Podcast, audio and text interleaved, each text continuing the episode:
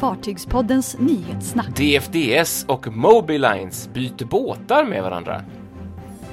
Kryssningsbolagen tävlar om hjälp till Bahamas. Och så har vi en mordhistoria på Viking Sally som är på väg att klaras upp.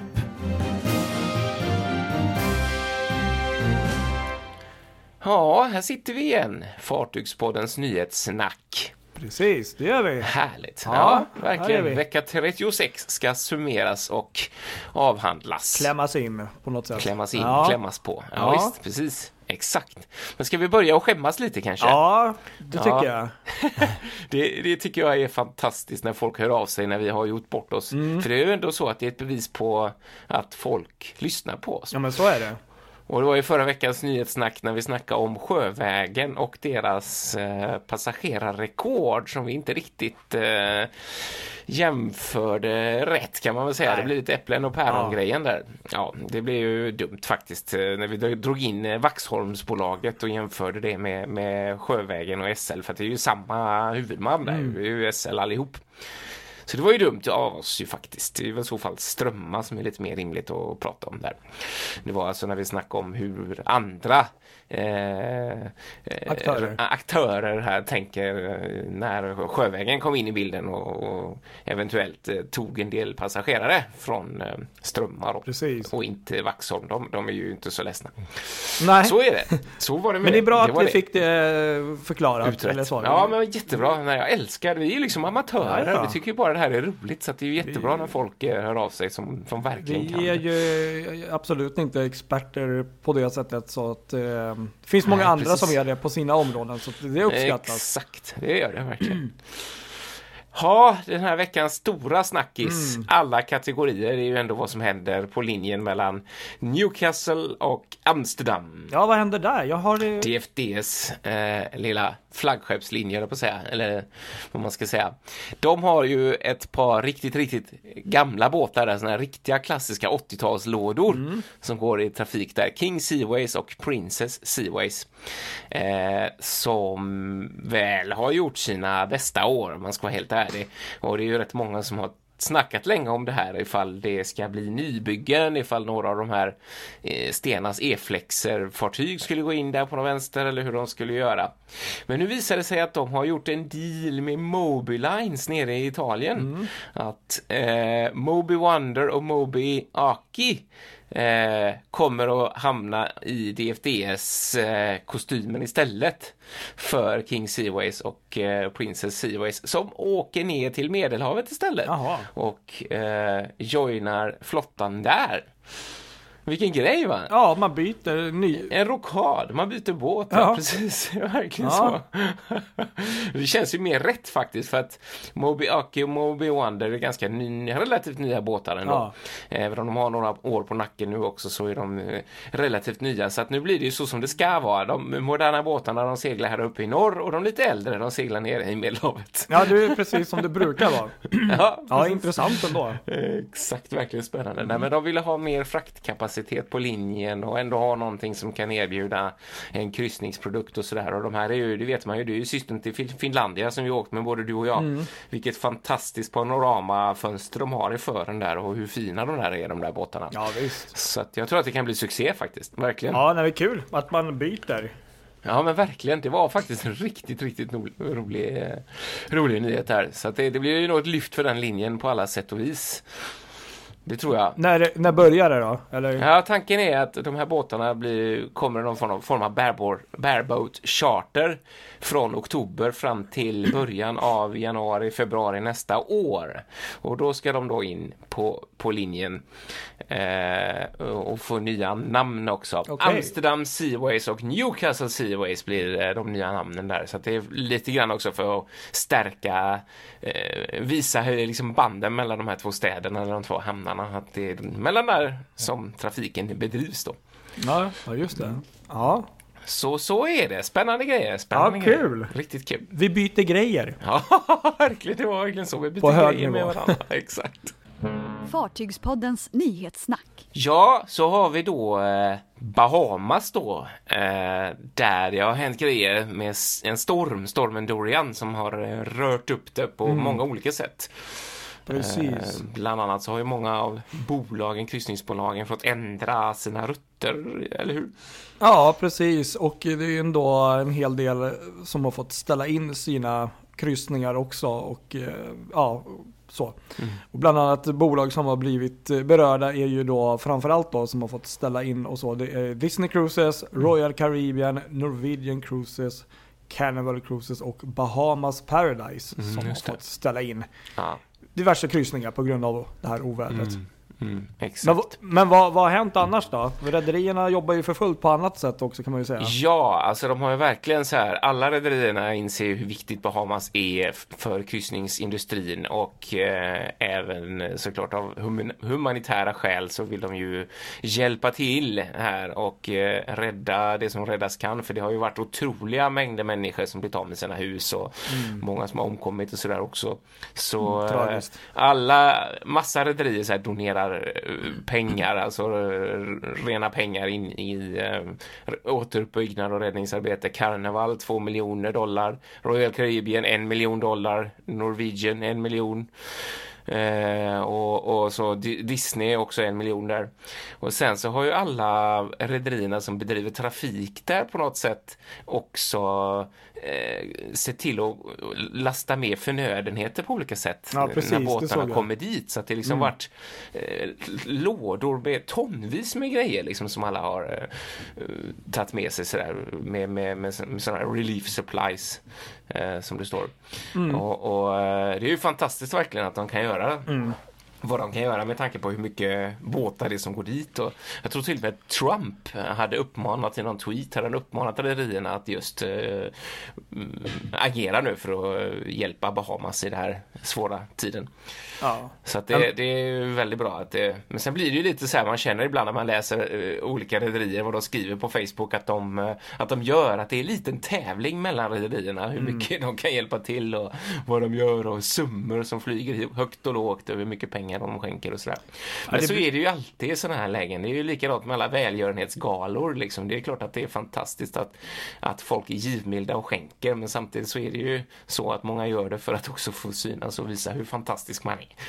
Så, ja. ja, det blir ju lite du, du, Det dubbla är ju så, men det är ju eh, fantastiskt, så är det ju. Någonstans måste man komma ihåg det, att det här är ju helt fantastiskt att Ja. de gör det också, så att, så att människor... Men sen är ju frågan om det här hade hänt någonstans där det inte varit kryssningstrafik, då hade nog de Mm. här aktörerna inte gjort så himla mycket. Nej, det, det kan vara så. Precis. Det är väl det som är det, kanske baksidan. För att Ja. eh, självklart så vill nog alla hjälpa till till en viss mån. Men i och med att det här också påverkar deras så kallade inkomster och Mm. vinster så är det ju klart Exakt. att då blir det ju liksom extra intressant. Ja, det men, men självklart, vi ska ju inte ta cred för att eh, de ändå gör precis. något. Exakt, Och, det är ju eh, ändå fantastiskt att de, de gör det. Men det är ändå intressant att resonera lite kring. Ja, och fartyg är ju fortfarande ja, bästa sättet att frakta stora Ja, det det. mängder supply på. Eh, Verkligen. Precis. Även om det inte alltid är hand i hand med miljön. Men, men så är det. Exakt, precis. Så är det. Sen vet jag, även om jag inte kan nam- namna något exempel nu, men det finns ju andra sådana exempel där kryssningsbolag har eh, avsatt sina fartyg för katastrofer på olika sätt. Så att det är inte Absolut. alltid bara så att det är av egen intresse. Som Nej, nej, nej, men så är det ju. ju. Ja, ja, ja, så är det om detta. Fartygspodden. Vi har en mordhistoria också som är på väg Oj. att klaras upp. Det här är riktigt intressant faktiskt som jag läste Aha. i finsk media. Det var nämligen eh, 1987 eh, Oj. som, som det hände ett mord ombord på Viking Sally, det som sen blev Estonia. Oj. Eh, alltså över 30 år sedan nu. Och det var rätt fruktansvärt. Det var i juli eh, så var det tre stycken studenter, västtyska studenter som åkte med från Stockholm till, eh, till Finland. Eh, de skulle ta sig upp eh, norrut för att uppleva midnattssolen och sådär. Eh, någon form av galning. De hade då inte köpt hytt för att det var ganska dyrt på den tiden och inte som idag när man kan köpa en hytt för inga pengar alls. Eh, och de valde att sova på däck ute eftersom det var en fin kväll. Eh, de var tre stycken, rätt som det var så var det en av dem då som fick för sig att det var lite för kallt eller tyckte det var för kallt. Så eh, den personen gick in och sov inomhus istället med de andra två låg kvar ute. Och rätt som det är så kommer någon form av galning och eh, hugger de här människorna. Oj, oj, Eh, oj. båda två med, med jag tror att det var en skruvmejsel, eh, var på en av dem avlider. Och eh, det här såklart, eftersom det hände på en färja, så, så stod ju polisen i hamnen när, eh, när färjan kom. Men ingen visste ju fortfarande vem det var som gjort det.